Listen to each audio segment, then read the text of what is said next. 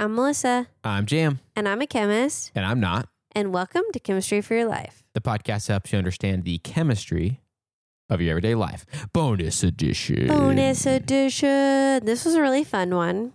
I love the bonus editions because I just like to go on Instagram and tell people to ask us anything they want.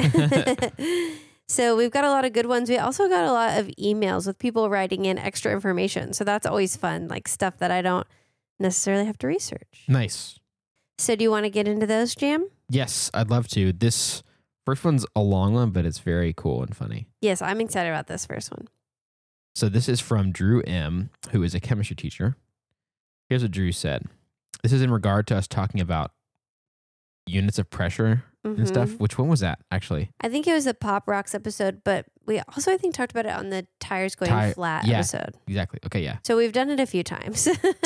So uh, I think we talked about in that episode, like I don't know what these what's the unit of pressure. There's and different there's ones. so many ones. Yeah. So Drew helped us out a lot. Thanks, Drew. I, I was so excited when we got this. He says, Hi, I just started listening to your podcasts and I'm really enjoying them. I had to laugh a little bit during the Pop Rocks episode when talking about pressure units. I'm a teacher and my AP Chem class just finished their unit on gases. I love to point out the absurdity of all the units of pressure that we use. Here's a few common ones. Pascal, SI unit, and of course, kilopascal is used more commonly because a just Pascal on its own is really small. Millimeters of mercury. millimeters of mercury from Torricelli's original mercury thermometer, literally measuring the height of mercury. Torr, named in honor of Torricelli, but didn't replace the unit. Yeah, my understanding is Torr and millimeters of mercury are the same thing. Interesting. For some reason, water vapor tables always seem to be in Torr.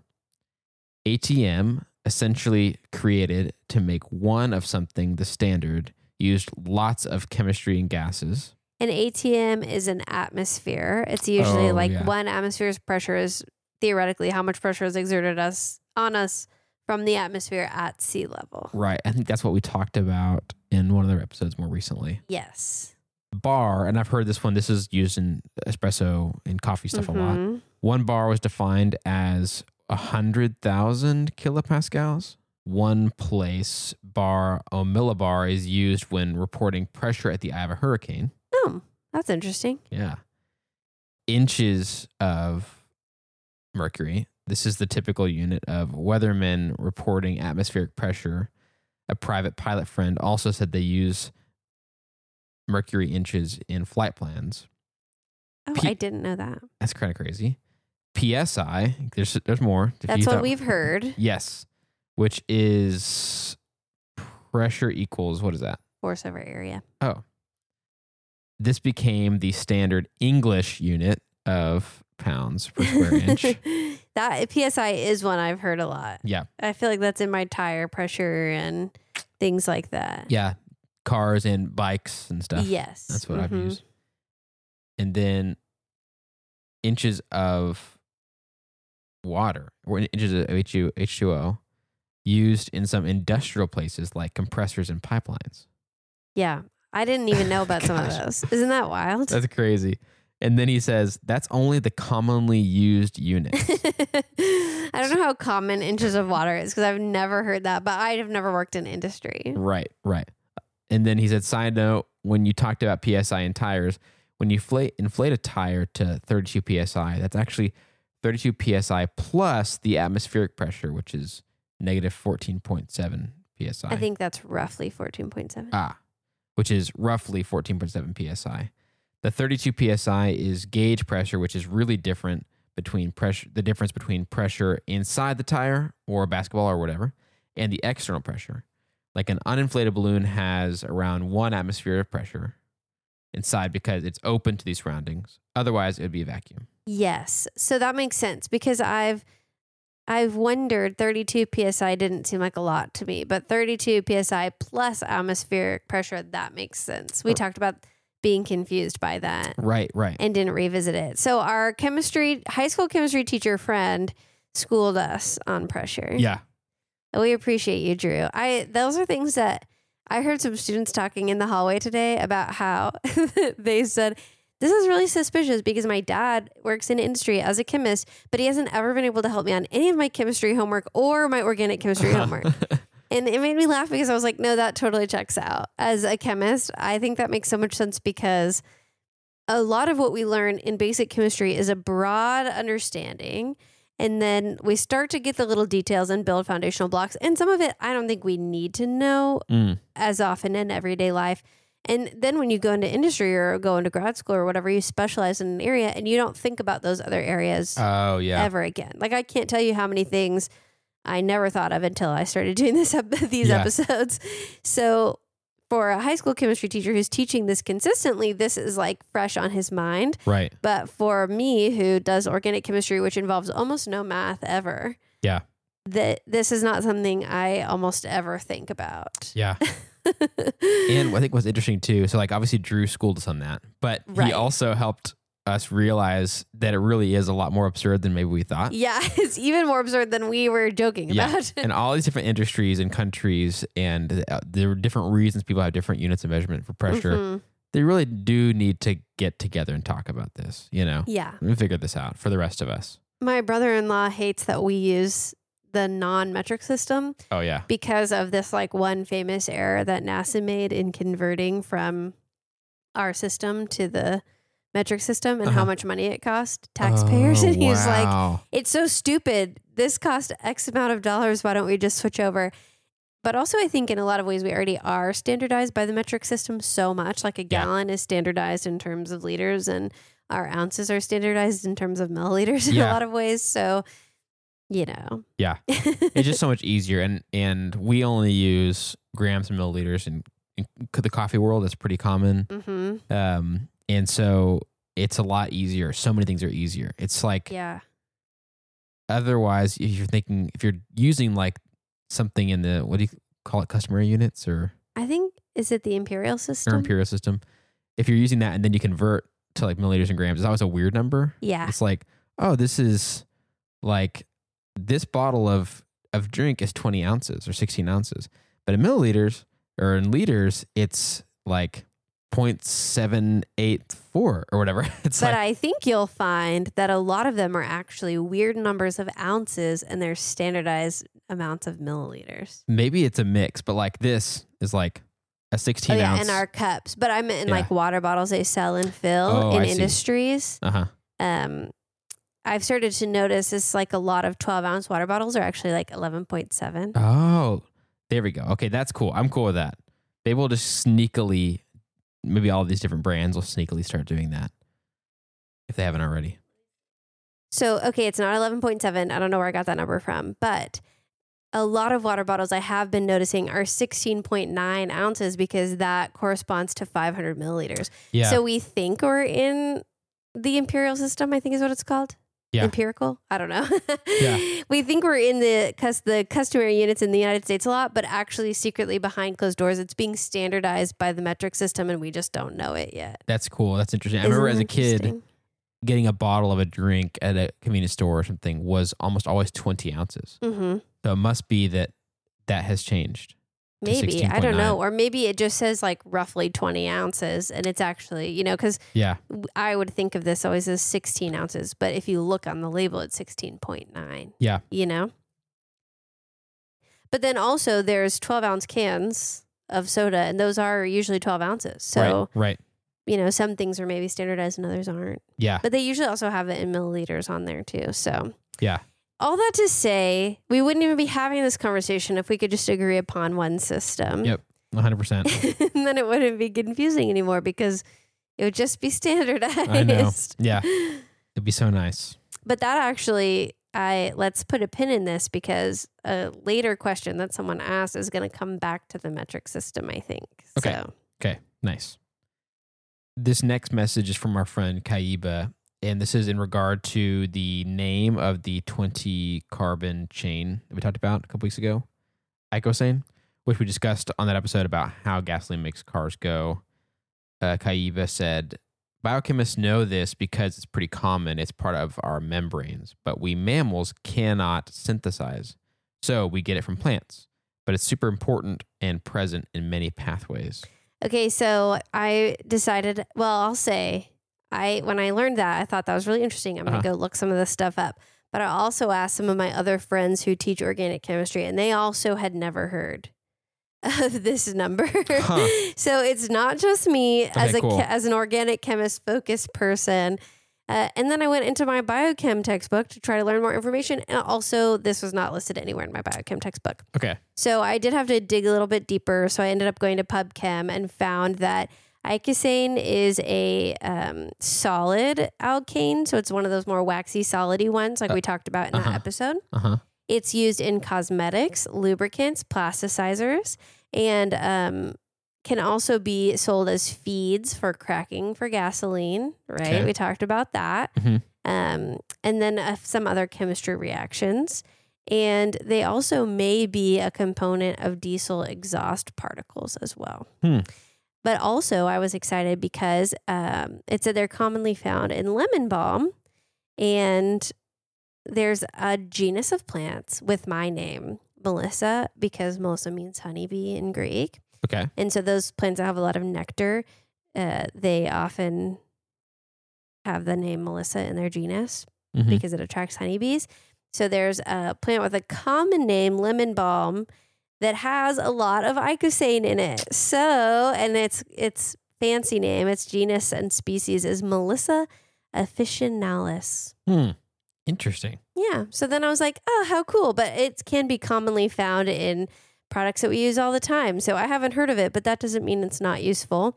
And it has a ton of different uh, isomers, like we also talked about in that episode. Nice. So I went and learned something new. As a listener, Nicole said, if you're not learning something new every day, then you're not doing life right. So thanks for that encouragement, Nicole. And we, I did it. I went and learned something new today. and what's nice is that I pretty much am guaranteed to learn something new every time we record. so that's good too. That's true. That's true. I usually do too. yeah, that's but true. this is a bonus learning something yeah, new. yeah, definitely. This next question is from Gabby, and Gabby asks, "Why are the clouds white, but the sky and ocean are blue?" Hmm. Guess what, Gabby? We answered that question. It's so fun that we have such a large backlog that people sometimes miss those. Yes. You know? Yeah. so And not every podcast app has this, but the one that I use mhm. has where you can go into a podcast, and then it, within the podcast you can search to see if there's an episode that has something in the title or in the show notes. And I bet not every app has that, but if it does, you could always see if we have an episode about it. But definitely. no big deal. But we also do have an episode about it. Yeah. So one of them is called Why is the Sky Blue? And another one is What are clouds and why do they look white? So you can go check those out. But the short answer is basically different sized water molecules scatter light differently, but water and light scattering is responsible for both of them, which is kind of cool Yeah, that the same substance can give such different colors. yeah, definitely. And then the next one, I'll actually read this because I think it requires a little bit of chemistry interpretation, is an email um, that Dr. Diana Mason sent us. Dr. Mason originally started the chemistry education program at UNT. Uh, she's since retired, and I think she recently moved to Austin. So, congratulations on that, Dr. Mason. But she listens to the podcast and she gave a little bit of feedback, which I think is good information to have. So, she said, I just listened to your podcast on ice. As usual, I'm behind, which I don't think that's too far behind. Mm-mm. No, because there's a few other items about that one too. She said, when you had people sit in chairs, I thought you would have them. I thought you would have them join hands to form the hydrogen bonds between the water molecules. Mm. And that's a really good thing that I probably didn't emphasize enough is the intermolecular forces that hold those atoms together are hydrogen bonds, like we've talked about before. That's what holds water together. But also because hydrogen bo- bonds specifically form between the really positive hydrogen and the really negative oxygen, Hmm. they those parts need to line up, which is why they sort of have that hexagonal hole in the middle of them. So we talked about the Mickey Mouse ears as an analogy, but I don't think I did hit hard enough the hydrogen bonds in the analogy. So that's Okay. a good way to sort of round out that analogy. Got it. Got it. And then our scientist slash artist, Bridget, also wrote in some analogies about the water episode that I really liked. And- So, do you want to share what she wrote in? Yeah, definitely. So she said the first one it would be with seeds and planting. Imagine that the liquid water is just a bunch of acorns in a jar. It's halfway filled. It can move around freely ish. When it comes time to plant all those acorns, you have to space them out in order to ensure the best likelihood that they'll grow into mature trees. You have to optimize their configuration in the ground, so to speak. Oh, I really like that one because optimize their configuration does sort of get at the idea that they have to line up just right and they have to to get the optimal bonds to settle in nicely into their frozen state. Yeah, yeah. And then the next one she had is let's say you're a new homeowner and you want to install a cobblestone path. You could buy as many cobblestones as you wish and stack them as freely in your trunk. It doesn't matter what configuration you stack them in since they're not going to be installed quite yet. But when you begin to create your path, there have to be gaps in between each stone to fill with gravel or grout or whatever there's going to be a bit of space in between each stone in order to make sure that they're in an optimized configuration for foot traffic.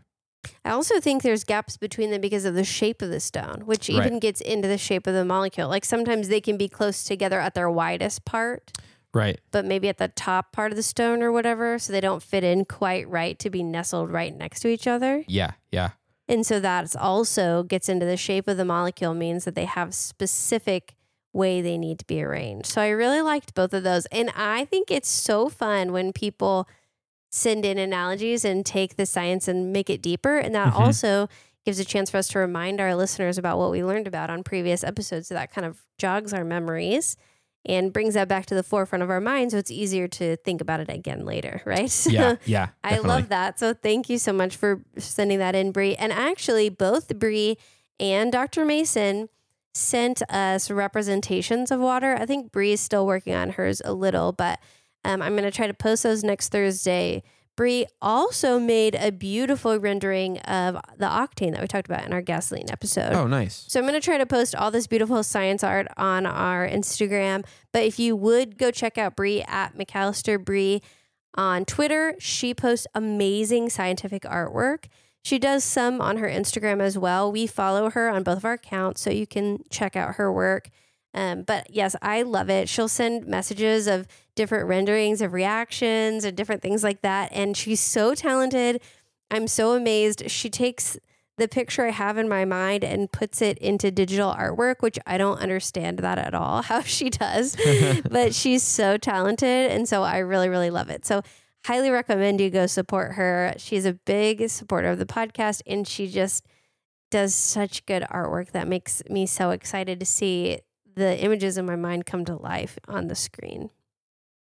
She also asked us a f- few fun non-chemistry questions that I was I really liked. So let's get into those real quick. Okay. Sweet. So, So- I'm going to ask the first one. Okay. So she first asked a question specifically for Jam, Okay. who doesn't get on Instagram very often. So I don't think he's seen this yet. I have not. She said, Jam, do you have any coffee making tips? Oh. Bonus if it's Chemex or pour over related. Nice. Okay. I definitely have tips. And I'm an avid pour over guy. I use a V60 most of the time, and sometimes I use a Kalita. what is a V60 for all of our listeners? It- It's a type of pour over brewing um, vessel kind of thing, which is Mhm. looks like a funnel, and it goes on top of either your mug or on top of a carafe.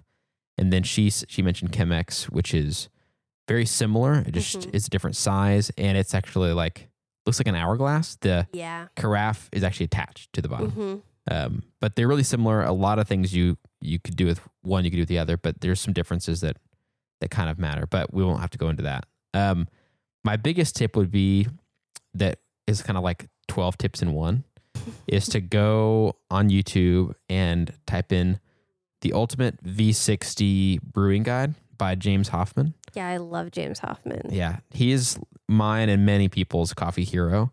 Um, his is great. I'd use a, I still a lot of his tips, but two that I'll recommend is use boiling water.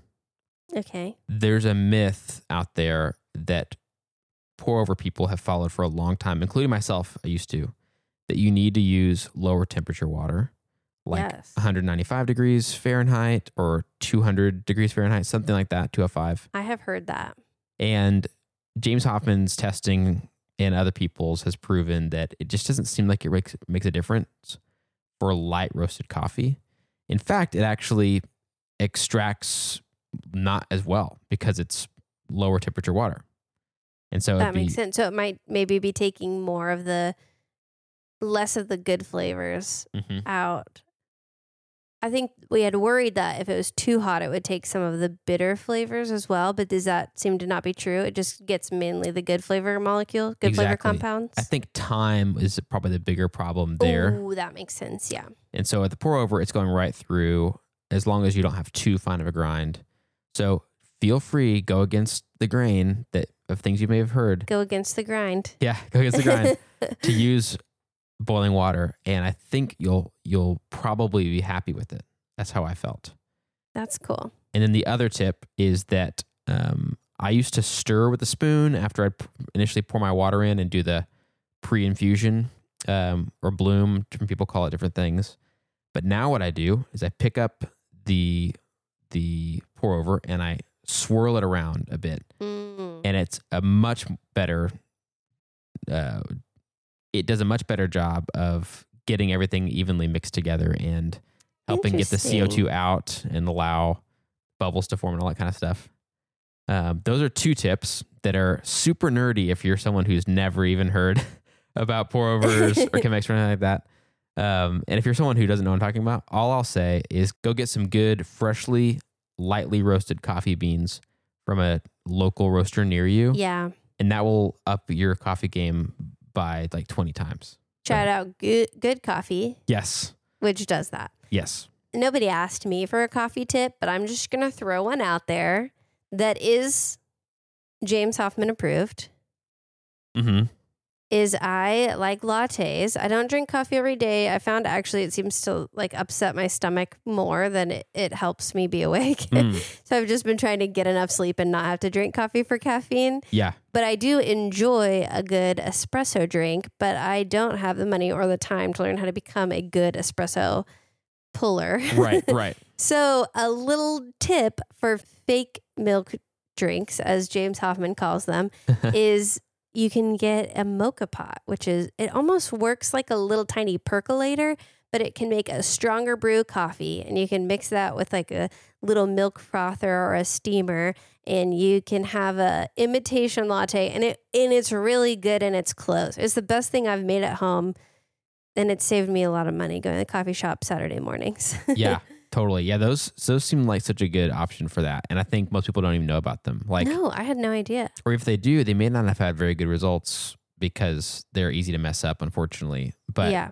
and but they're really good. So He makes he has a good method that seems to make it really simple and uh, I have not had any major mess ups. The first few times we didn't have like the best results, but we've been able to get it down pretty quickly and easily. nice. And it's been fun. Just like something to do on Saturday morning, you know, instead of going to a coffee shop, we just try to make our moka pot work. Yeah, yeah. The next question was for me, and Jam, you can chime in on this too, since I usurped your question. Okay. She asked me what my favorite cooking or baking chemistry tip was. Hmm. And we did a whole episode on the fact that the bowl I was using for my icing mattered. It was one of Oh, our fall minis that we did last year Mhm. because of the specific heat and the heat capacity of different material and um, objects, how much it could hold on to mattered. And so the frosting wasn't cooling down fast enough because I was using a thick, heavy porcelain bowl Okay. and my metal bowl was better. So that kind of blew my mind. Yeah.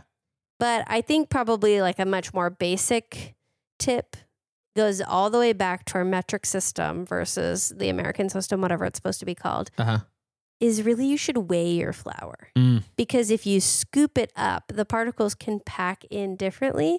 So if you're scooping one cup, it's not consistently going to give you the same weight. Yeah. So if you just get a coffee or sorry, if you just get a kitchen scale, which Jam already has one for coffee and we use one for coffee too, you can just weigh out however much flour you want and it's going to be a lot more consistent and accurate. Yeah. So that's my tip for that.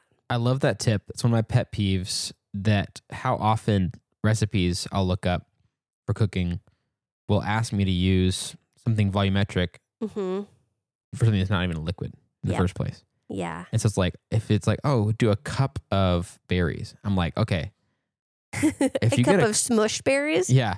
A cup of small berries and a cup of big berries, you will actually be having very different amounts of berries there. Yeah. And it just kills me. And the mass of something is so Mhm. much better of, a, of an option if it's not a liquid. Yep. But you can make a pretty good argument that like volumetric for a liquid is pretty fine. Right. Yeah. And I think they do that for liquid. They they might use ounces, milliliters. I don't know, but for the most part, like they'll use tablespoons and stuff for Yeah. liquids. Yeah. But really, you should weigh out. Yeah. Your especially flour. I think sugar is actually a little bit more consistent. Mm.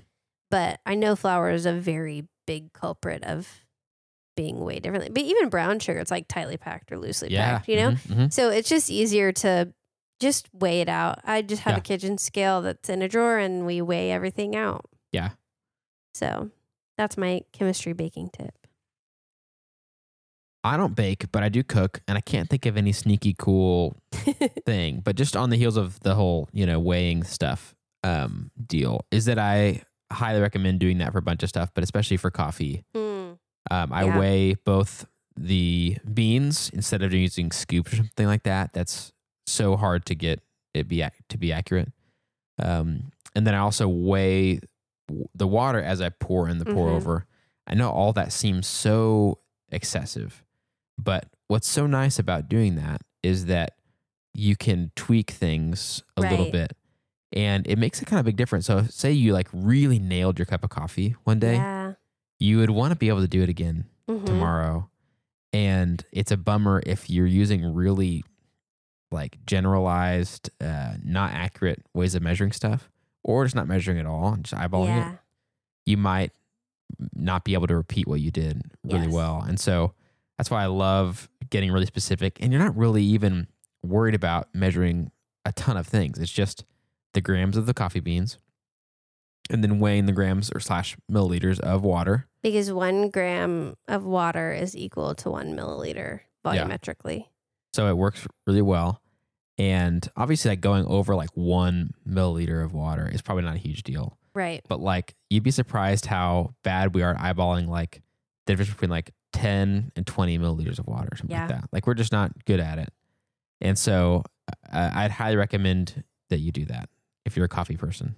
It seems like a lot at first. I remember thinking it seemed like a lot when my roommate started doing that. But now it just doesn't seem like a big deal at all. It just seems like, oh, yeah, it makes sense. Weigh out exactly the amount that you want. And even I scoop out, I pre portion my, my protein smoothies and my protein powder and stuff. And I've noticed that sometimes, even though I use all the same scoops and I do it one right after another, sometimes my jar will be filled all the way to the top, like tightly packed in there. And sometimes my little jar will have like a little bit of room at the Uh-huh, top. uh-huh. And I'm like, what does that mean? my my scoops are so inconsistent. Yeah. So I'm not gonna weigh that, but you, coffee it would matter a lot more. Yeah. This this has a little more give in the flavor. Yeah. Yeah. Well, that's it for today, but I do want to do a few shout outs before we wrap things up. Okay. One, I've gotten a lot more emails about the ADHD episode, which is amazing. But I just found out that the Huberman Lab has some episodes. One that recently came out about focus Uh huh. and how to optimally focus your brain, whether or not you have ADHD. And he's a neuroscientist. And so he uses science, peer reviewed journal articles, things like that. hmm And he also mentioned that he has an episode about ADHD. So I can't wait to go back and listen to that. Nice. Nice. And then, and you know, we love learning from experts in their field. 100%. That's something that we uniformly love on this podcast. Yes. So I was excited to hear him talk about neuroscience. And I almost was a neuroscience major. And then we wouldn't even have chemistry for your life. Yeah. Wild. Dang. And then also, I know that a lot of educators are using our content in their classroom. So I want to shout out Mr. Hollis and his students. They go on podcast walks where they Mhm. walk around and listen to the podcast and then come back and discuss what they learned. Um, and then Melissa Van Alstine Paris and Michelle Solomon, they both use the end of the year or the podcast as an end of the year project in their classrooms, both college and high school setting. Nice. And also in the university setting, my friend Andrea Van Wyk is a fellow chem ed person, yay. And she tweeted about how she's been using the podcast in her classroom to help her students to study and gain a deeper understanding before their first exam. So all those really made me so happy. I love hearing that we're able to support people in the classroom and be a platform that teachers can use to give their students everyday life context based examples. Yeah. Makes me really excited. So if you're a teacher and you want to learn about how to incorporate this in your classroom, please reach out. And I am also working on building a list out where the episodes are organized by topic. So that's up right now. It's on my Linktree. And I think maybe on the Chemistry for Your Life one, but I don't know for sure. But it's definitely on Linktree slash organic Melissa and hopefully on the Linktree slash Chem for Your Life soon. And we're also working on maybe putting together a more navigable website with some of that information. on. Yes. So we've got a lot of exciting things coming soon. And we are really excited to know that we're supporting educators. And please, educators, let us know what would be helpful to you because we want to help you because we know how hard it can be to manage all of the curriculum in a classroom. Yeah. So thank you guys so much. And then also, let's shout out our Ko-Fi people who are also actively supporting listeners and people in the classroom learn more about chemistry. Yes, this show costs us money to make, but we don't want to ch- ever charge for the show. So Right. we'll keep the show free. So these people are people who either every month help support us and cover the cost of the show or give us a one time kind of donation to do that. So last month, these are the people who have done that. It's Hunter R, Jacob T, Avishai B, a mystery Ko-Fi supporter, you know who you are, Tim P, Suzanne, who said, Go science. That was so cute. that was her comment on her donation. Derek L, Steven B, Chelsea B, Brian K, and Kristina G. Thank you all so much for making the show possible. We literally would not be able to keep it going without you. And you've made it more accessible by keeping it free and by making sure we have transcripts for anyone who needs it. So thank you so, so much. And also, you guys helped contribute to us going to a conference and sharing chemistry for your life with so many educators there to bring it to their classrooms. Yes, thank you guys so much. All the best. Some of y'all have been with us for a while now, and so we're really grateful for you guys. This episode of Chemistry for Your Life was created by Melissa Collini and Jam Robinson. And we'd like to give a special thanks to E. Robinson, who reviewed this episode.